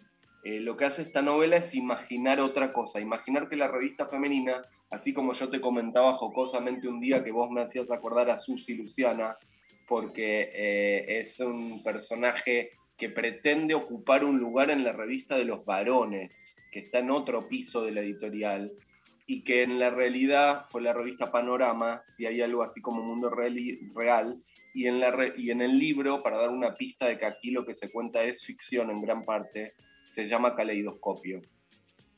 En Caleidoscopio sí estaba la política eh, inmersa entre esas paredes y entre esos diálogos de escritorio a escritorio. En Claudia no, en Claudia vuelve sí. Bueno, para explicarle, Mari, esta, esta entrevista yo hago un poco como de interlocutora con vos, como para explicarte algo que por suerte yo creo que hoy no entenderías, que es, los varones hacían la política seria y las mujeres hacíamos las pelotudeces. La aspiración nuestra y mía particularmente era ser tomadas en serio como personas que podemos pensar y escribir sobre política, ¿no? Yo de hecho, y vos no lo recordás, Juli, pero obviamente las pavaditas que nos pasaban a las minas, escribo una nota sobre la corrupción en Tucumán, me hacen un juicio pidiéndome la pena de cárcel antes de que, digamos, en la ah. época del menemismo, en donde todavía existía la pena de cárcel para el, para calumnias e injurias, y esa causa dura 10 años, y el director de la revista haya fallecido, eh, Carlos Andaló, es parte también de, esa demanda, de hecho después tenía que ir a ver a, su hija en Nueva York y le costaba salir por esa demanda, o sea, padecíamos cosas densas, pero éramos absolutamente subestimadas por los varones. En un giro que se da con muchos años de trabajo y con el feminismo, quedamos rejerarquizadas como como autoras autorizadas, pero eso tardó más de 20 años y por supuesto que nos siguen vengando de todas las maneras que pueden porque no lo pueden soportar, digamos, ¿no? Pero es el, el carozo de nuestra, de nuestra existencia como autoras, la subestimación de los varones a nuestra incidencia política y eso para mí también está contado en Claudia Vuelve. Juli, el viernes presentás el, libro a las 18 horas. Eh, por YouTube, por supuesto, con Luisa Valenzuela, Pere Ortín y Sonia Budassi y va a moderar Constanza Brunet, editora de Marea Editorial. Bueno, ¿cómo va a ser esta presentación y estas personas tan grosas en relación al libro? Bueno, estoy muy contento con esas participantes, en, bueno, Sonia y Luisa, porque me encanta la literatura que hacen. Pere Ortín, casualmente, aquí se dieron muchas casualidades con este libro. Por un lado, se publica en el marco de eh, un momento en el cual Happyland, la obra de Gonzalo de María, dirigida por Alfredo Arias, está en exhibición, o estaba hasta hace muy poquito, y es otra obra sobre el gobierno de Isabel Perón. Eh, y admirable pieza teatral. En el caso de Pere Ortín, director de Altair, que va a participar de la presentación, él justamente acaba de lanzar un manifiesto periodismo dada o periodismo collage. La novela es la novela collage, y hubo una coincidencia de gente que en diversas partes del planeta está pensando en volver a la materialidad del corte pegue, de la figurita, como decías vos, de la ilustración que viene de otro soporte y se incorpora al libro, como pasa aquí con los artículos y con los avisos de Claudia, como con, lo hablábamos en algún momento con Pere Ortín, como si fuera la necesidad de volver a lo táctil y a lo tangible después de un periodo y después de una época larga acrecentada en este último año en el cual somos sujetos carentes de materialidad, somos sujetos virtuales, sujetos de redes, sujetos de, pantallas que eh, estamos reclamando algunos eh, volver a la materia y volver a lo físico. Bueno, toquetear algo aunque sea el collage. Y Julia, en esta sección que es relatos contanos qué nos trajiste hoy con un personaje tan emblemático. Te voy a hablar de un libro y de un autor que están muy cercanos a Claudia Vuelve y que están en el germen de la posibilidad de este libro. Eh, el libro es Eva Perón, de Copy. Eh, lo elegí y te voy a decir qué dijo el diario Le Figaro cuando salió este libro en el año 1969 en París, publicado en francés, porque Copy vivía en París, había migrado con su familia, eh, una familia de la oligarquía fuertemente antiperonista, muy vinculados, ¿sabes a quién? Copy era el nieto de Natalio Botana, del fundador y director del diario Crítica. Eh, entonces, desde esa cultura, él se revela con talento y hace sátira. A la sátira no le podemos endilgar eh, una militancia política, pero sí tenemos que considerar en qué momento fue publicada, en el medio del gobierno de, de Onganía y con ellos en, Francia. Y dice Le Figaro, es una pesadilla carnavalesca, carnavalesca y una mascarada macabra. Desde la página 1, Evita aparece crispada y convertida en una señora bien que se preocupa por el vestido presidencial y en rol de hija, con una madre muy fuerte. Y a mí me atrae este libro su condición de relato hereje, de texto prohibido con repercusiones eh, concretas en el autor, porque no pudo volver al país durante muchísimos años por este libro. Es un libro salvaje, es desaforado, eh, a su vez, además de la sátira, Copy tiene la capacidad de fundirse con sus personajes, lo que lo coloca mucho más allá de la sátira, en el drama. Por ejemplo, te digo una frase que Vita dice sobre Perón. Vivís en el interior de una migraña, como dentro de un capullo.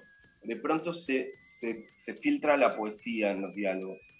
Y el enemigo íntimo de Vita es la madre, entonces todos los mitos aparecen destruidos en este libro. Es un texto que no perdona ni al poder, ni a las, ni a las instituciones, ni a las mitologías afectivas, como por ejemplo la mamá. Es un relato maldito, es un lado B de la Argentina. Y te diría que rastrea, es interesantísimo, en, en una mitología que él había mamado de su familia, de los mitos desacreditantes del, del peronismo desde Eva a Cristina. Entonces aquí hay una ideología también detrás de la estética y lo que vale la pena, yo propongo, es desdoblarlas y no empañar el arte. Pero si vamos a pensar en la ideología, por ejemplo, se dice la fantasía sobre el número de la caja fuerte que Evita tendría en Suiza. O sea, siempre eh, los mitos atravesando. Y hay una genealogía que uno puede leer en Evita, en La Madre, en La Enfermera y en Ibiza, que es otro de los personajes, de duplas cómicas crispadas, estilo Catita o después Urdaprilleta y Tortonese, y te diría yendo a la tele hasta Marley y Florencia Peña. Uno puede ver una forma de hacer humor en esa pelea crispada sacada entre dos personajes. Por otro lado, es una necro argentina que mata a Evita antes de muerta. En este libro hay una fuerte empatía con él. A pesar de todo lo que estoy diciendo, hay una fuertísima empatía con el personaje. Y hay periodistas, dice Copy, que ya se masturban, le hace decir a Evita, bajo sus impermeables sucios, prefigurando la, la muerte del personaje. Les hubiera dado la jubilación a, las, a los 50 y el aborto gratis. Fíjate lo que dice en 1969, le hace decir, les hubiera dado todo, todo. Y la mayor transgresión de este libro es asignarle un temperamento inseguro, caprichoso y exaltado que es el antitemple, o sea que se mete con el mito más grande que tiene esta nación. Y por otro lado te diría, la muerte del mito aquí es tomada en solfa, es soliviantada, no parece eh, poder llegarse mucho más lejos de lo que llega Copia acá. Eh, y también es una pieza sobre los sentidos anticanónicos, como te decía, del vínculo materno-filial y sobre la no presencia de instinto madre-hija, que es lo que sucede entre la madre y Evita, y sobre qué significa proyectar lo peor de nosotros en un otro, como toda buena pieza de arte tiene varias capas de sentido en las que podés ir desmadejando y podés leer también esos temas de vida íntima en estas páginas. Yo te diría para cerrar que y me involucro una cosa y, lo involucra Gonzalo de María, una cosa en este país es meterse con Isabel, como hicimos nosotros. Otra con Evita. Eh, eso merece otros aplausos y otro reconocimiento a, a Copi y queda pendiente, diría yo, que se reponga durante un gobierno peronista, porque es muy importante en qué momento, esto se estrenó en el Cervantes durante el gobierno de Macri y no tuvo la repercusión debida. Eh, le hace bien al poder la sátira intempore durante el mandato. Y el límite es Perón en este libro. Con el viejo no se jode, Su verba aquí, en las breves apariciones que tiene como personaje, es política, solemne y es una nota discordante necesaria. El epílogo es la voz de- del general y te cierro con esta frase. Hasta hoy la hemos amado. A partir de hoy adoramos a adoraremos a Evita. Y esto yo concluyo que es la voz de la patria contemporánea. En esa frase queda resumida. Juli, para quienes adoren Evita, para quienes no compartan alguno, muchas de las líneas de copy, para quienes hoy están sufriendo por una, la grieta que está más salvaje que nunca. ¿Por qué, más allá de lo que decís de reponer la obra, por qué en la propia búsqueda está bueno leer a alguien con quien podés no estar de acuerdo en muchas cosas en la visión política, pero que te va a nutrir y te va a abrir la cabeza para salir de, de- escuchar o de leer lo que ya pensás y de lo que ya leíste o escuchaste? Porque se mete con verdades instituidas y no hay nada mejor que un lector y un sujeto y un ciudadano crítico de su tiempo e inclusive de los mitos que parecen incuestionables, los grandes gérmenes de esta nación, para también entender que todo es una construcción consensuada, así como se están deconstruyendo y desarmando grandes mitos que alguna vez funcionaron como verdades y que hoy podemos eh, tomar como versiones y podemos ganar una enorme libertad, eh, pero eso atañe a determinadas zonas, no a todas. Y lo más desafiante, y yo también valoro mucho a este autor porque se enfrentó a lo... No le importa nada más que su arte.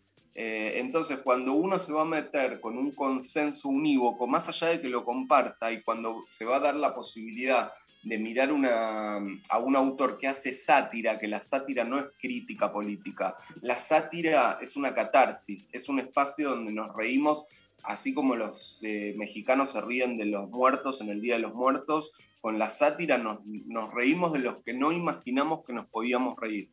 Cuestionábamos hasta lo innombrable. Por eso yo dije, ni siquiera acá se cuestionan algunas cosas pero muchas otras sí. Y eso llegar a, a, fondo y llegar muy lejos con el arte y nada mejor y más superador que para una persona que apreciar y valorar esa libertad. Bueno, este es el mensaje de Julián Gorodiller. Si querían comodidad, olvídense, literatura y arte para incomodar, para ponerse en el lugar en el que no querías estar y te hace pensar de otra manera. Julián nos recomienda este libro y les volvemos a contar que es el autor de Claudia Vuelve, de Editorial Marea, que además se presenta este viernes a las 19 por YouTube. Muchas gracias, Juli. No, gracias a vos, Luciana, y a todo el equipo y un gusto participar del programa. Gracias. Un beso enorme. Nos vamos a ir a la pausa escuchando a Virus, haciendo juegos postergados y volvemos ya para cerrar el programa.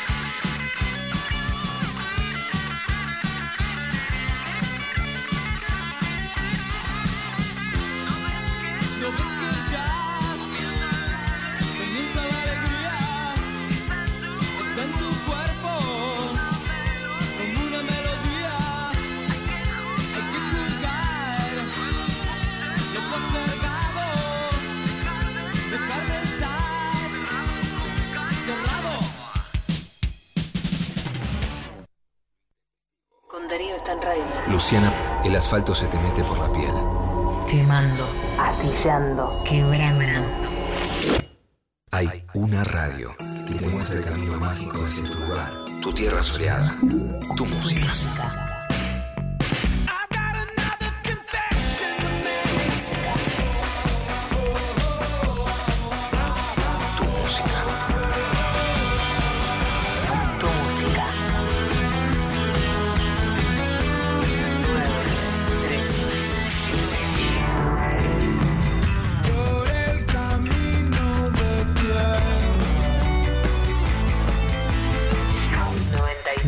93 7.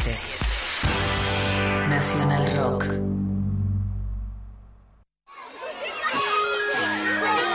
¿Te acordás cuando tomabas distancia en la primaria y te preguntabas para qué sirve esto? ¿Viste? Sí, eh, ahora lo tenés que poner en práctica. Leer, escribir y tomar distancia. Lo importante de haber ido a la primaria resultó eso. 93 7. Nacional Rock. Hacé la tuya. Hacé la tuya, pero no hagas cualquiera. Comienza el tiempo, tendremos todo para hacerlo. Llegó Correos Compras, la nueva plataforma de compras online de Correo Argentino. Vos sabés, dar es recibir. Compra como nunca, recibí como siempre. La mesa está servida. Hola, ¿qué tal? Divertirse a la tarde está asegurado. Hola, ¿qué tal? Lunes a viernes de 13 a 16 con Calu Bonfante y Nati Carulias. ¿Qué tal? ¿Qué tal? Hola, ¿qué tal? Hola. ¿Qué tal? Hola. ¿Qué tal? Por 937 Nacional Rock. Hace la tuya. 937 Seguinos en Facebook, Nacional Rock 937. Mensajes de audio al 11 39 39 88 88. Bueno, muy bien, muy bien, muy bien, muy bien. Eh, llegaron un montón de mensajes. Vamos a contarles un poco. Por un lado, eh, nos llegó un mensaje que dice: Vi la puesta de copia en el Cervantes, excelente. Bueno, hay, hay gente diciendo que vio eh, la puesta en el Cervantes. Yo vi ahí en, el, en- en la información que nos preparó la producción, no sabía que se había hecho eh, hace tres años, creo, cuatro, algo así. Este, qué lindo, qué lindo, qué, qué ganas de volver al teatro, por favor, así, ¿no? A- bueno, extraño la cultura, extraño todo, extraño salir a la Y, calle. y también, Mari, algo alucinante. Yo participé de la, de la presentación de Rep, de su libro sobre Evita, eh, quedé con Pedro Saborido, que de hecho me encantó el libro de Rep y la muestra a Evita cogiendo en un tren, en distintas posiciones, muestra algo de, de una violación también de Evita, etcétera. Y fue, digamos, más peronista que Rep imposible y fue muy criticado, pero no criticado. Le hicieron scratches, lo agredieron a Rep sectores de la derecha peronista. O sea, si bien claramente estamos en un momento donde podemos pensar las cosas, digamos, con una carga ideológica fuerte, siempre abrir la cabeza, ¿no? Nunca cerrarla. Bueno, muy bien. Te voy a contar que eh, nos proponen como eh, reyes y reinas. Eh, Eduardo escribe por Twitter y dice, elegiría como reina Camila Sosa Villada y co- como una suerte de rey en mérito especial a Diego Armando Maradona. Me Bueno, hay- encanta, me, me me encanta. estoy imaginando muchos memes con nuestra. La quiero a, a Cami de reina, me estoy imaginando los memes y me gustaría el porcentaje, a ver cómo va. Cami con corona, por favor. Eh, Sole en Instagram dice, a Damián Betular. Ay, yo lo quiero mucho a él, me hace reír, el Masterchef, muchísimo. Que igual eh, ya dejé de, de- de mirarlo como lo, lo venía siguiendo, tengo que contarles que ya, ya está, abandoné. Y bueno, uno no puede seguir todo, ¿viste? Es como que es muy difícil. Eh, bueno, a Rechi sin dudas, dice Juliana. Martín de Rey sería hermoso. Bueno, vayan a ver, hay un montón de videos de Martín eh, con, en su cuenta de YouTube en relación a eso. Gendel. Eh, hola Intempes. De reina podría ser Carla Bisotti, porque la veo que la está piloteando bastante bien dadas las condiciones. Y de consorte a MM, si jura cumplir fielmente con el ejemplo de Felipe, que ni sabía que existía, haría mucho menos daño. Hermosas siempre. Me gusta la estrategia, ¿eh? O sea, te iba, le iba, le iba, le iba a hablar. Mira, yo te voy a reconocer algo, digamos, tiene más marketing que él, le gana en todo. Juliana tiene glam, vamos a decirlo. Sí, sí, bueno. Pero me parece buena la propuesta acá que es no como eh, a tus enemigos más cerca que a tus amigos. ¿viste? Para eso te la pongo a Juliana, que, es- que él sea el consorte, Juliana de reina, y, pero que pero con la Nah, condición pero- de que no pueden dedicarse a la política. Bueno. ¿Ahí dale. cerrás? Cierro, cierro. hay, hay acuerdo. hay unidad. Uno y uno. Me parece bien. Eh, pero está bueno acá La que rosca- proponga me que. encanta nuestra rosca monárquica. Rosca monárquica. A ver, eh, pasemos algún audio, Lali. Hola, intempestives. Eh, bueno, yo si tuviera que elegir un rey o una reina, le elegiría obvio a Darío. ¿Y por qué? Bueno, Darío, primero porque es filósofo, segundo porque es ateo y porque es K. Bueno, las características. Me encanta. Las etiquetas. De esta monarquía. El filtro. Eh, me gusta porque yo quedo princesa Haría y un, yo un rey prefiero. en yoguineta, en yoguineta y remeras, ¿no? Sí, en zapatillas. Total, total. Eh, a ver, otro audio, Lau. Hay un solo rey y que es el, el gran comandante que nos dejó, que se nos fue. El Cutu Cuchillo, rey de Argentina, sin duda, es él. Ah, El Ricky Ford. Sí, el, el rey, el rey. No, no El rey tenía ese apodo. Eh, Ricardo Ford que cumplía años el mismo día que yo. Eso es un dato que siempre me gusta recordar. no sé por qué. Siento que hay algo que nos une. Eh, eh, bueno, sí, re, re podría haber sido. Eh, a ver, eh, un audio más. Hola chiques, en este solemne acto me declaro como reina de Argentina y de lo intempestivo, así que como reina también declaro que voy a ser ganadora de este y todos los sorteos que hagan de cada fin de año. Muchas gracias, gracias, gracias, muchas gracias. Aplaudo mucho la estrategia de esta muy oyente. buena, muy buena. Nivel de empoderamiento, 10 coronitas, 10 coronitas de la monarquía intempestiva. Total, sos eh, nuestra reina simbólica. También está la reina Batata. La que reina es batata. la canción. Yo que soy re batatera. Y quiero decir, por supuesto, dije la reina en flow de Colombia, Argentina y de México a Colombia, por supuesto que Kate del Castillo, que es la reina del sur. Si no saben qué hacer esta cuarentena, yo les digo que vean culebrones. Bien. Vamos a hacer todo lo que diga Luciana Pecker, a nuestra nuestras reina. reinas culeno- culebroneras. Carolina Ramírez encima está acá. Está acá. Yo mi único deseo Anda a es que me buscarla. No, le, pido- le estoy rogando, o sea, me estoy arrastrando como nunca por intentarlo, porque está acá. Y Kate del Castillo en el norte, la reina del sur. Che, me quedé pensando en La Reina Batata, que es una canción que a mí nunca me, o sea, como que siempre me gustaba de chica, pero siempre le encontraba como algo que no estaba tan bueno, porque viste que la letra es como que la busqué. Te, te- te- te quiero leer, porque dice que eh, la- estaba la reina batata sentada en un plato de plata. El cocinero Sí. la miró y la reina se abatató. La reina temblaba de miedo. El Ah, ¿la cocinero, dio co- bien? el, co- el cocinero con el dedo, que no, que sí, que sí, que no, de mal humor la amenazó. Pensaba la reina batata, ahora me pincha y me mata. Y el cocinero murmuró, con esta sí me quedo yo. La reina vio por el rabillo que estaba afilando el cuchillo. Ay, chicos, era un femicidio. Era un femicidio. Y tanto, tanto se asustó que rodó el suelo y se escondió. Entonces llegó de la plaza la nena menor de la casa, cuando buscaba su yo-yo en un rincón, la descubrió. La nena en un trono de lata la puso a la reina batata, colita verde le brotó y esta canción se terminó. ¡Termina bien! ¡Saludos!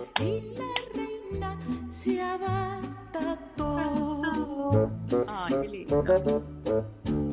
Me gusta que casi eh, eh, pensábamos que era un femicidio y al final la nena eh, revoluciona las hijas, o sea, condensa todo lo que lo de Luciana Pecker. la revolución de las batatas, totalmente. Bueno, eh, hermosa canción, Eh, hermosa María Elena Walsh también, claramente una infancia asignada por María Elena Walsh tengo como buena hija de madres, padres, progres, ¿no? Claramente, eh, lavándome la cabeza desde pequeña con, con ideas en las canciones. Eh, bueno, te leo un par más de mensajes y vamos a eh, los Ya ganadores. sé a quién me haces acordar a vos, ya te lo ¿A dije, pero que era una reina, que yo te decía Cruella Vil y decía no, no, no, pero ahora te vi. A la de Narnia, que es reina, y sos igual, pero Ah. Sí, igual, igual a la reina de Narnia. La reina de Narnia, vamos a, a recordarles, en, en la 1 aparece la, es como la reina del invierno, ¿no? Es como el, frío, de- que aparte soy team No, invierno, creo así que alguien me dé una foto tuya y una foto de la reina de Narnia porque sos igual, sos un clon, sos la reina de Narnia. Igual ella es muy mala y hace cosas malas, malas. Igual, o sea, como que puede ser, pero también me gustaría que alguna vez me pongan con alguien que era buena, ¿no? Porque siempre me parece. Y bueno, sos rubia, o sos muy, la, la- la ma- o sos mala o sos ingenua. Elegí la. Al final, mucha hegemonía, mucho privilegio y que y termino en los peores lugares. Ahora me voy a quejar, ¿saben qué? Con todo el feminismo. me discriminan. Les doy vuelta a la tortilla, ¿saben qué? No, en dos segundos. Pero mira, escucha una cosa. Solo ingenua o mala, no, no puede ser. No puede ser. Bueno, eh, Nacho dice, lo hubiera elegido a Faba Loro. Bueno, bien. Y Ahí está. buena Hoy, apuesta. agárrate. Hoy. Eh, al Indio Solari, ¿quién más si no? Dice Pipe.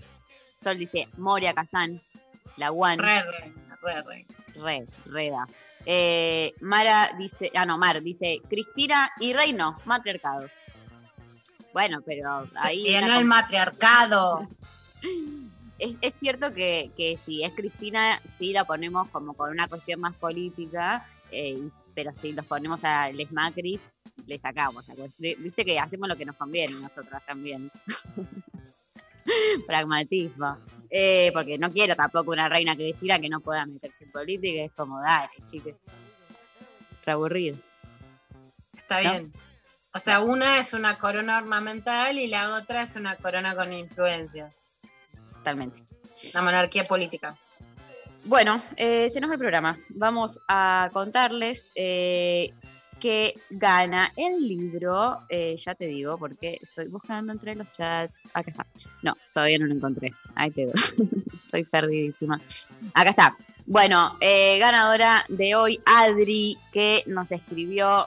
Me dicen monarquía y ya me imagino que arderemos como la Revolución Francesa. Jaime, monarquía, la reina será Ofelia Fernández por empuje, militancia y a full por romper con todas las hegemonías. Ganadora del día de hoy. Así, te lo digo así nomás. Buenísimo. La, la producción se va a contactar entonces con ella para coordinar todo. Eh, agradecemos muchísimo a Pablo González, Sofi Cornell, Lali, hoy ahí en el estudio. Un beso enorme.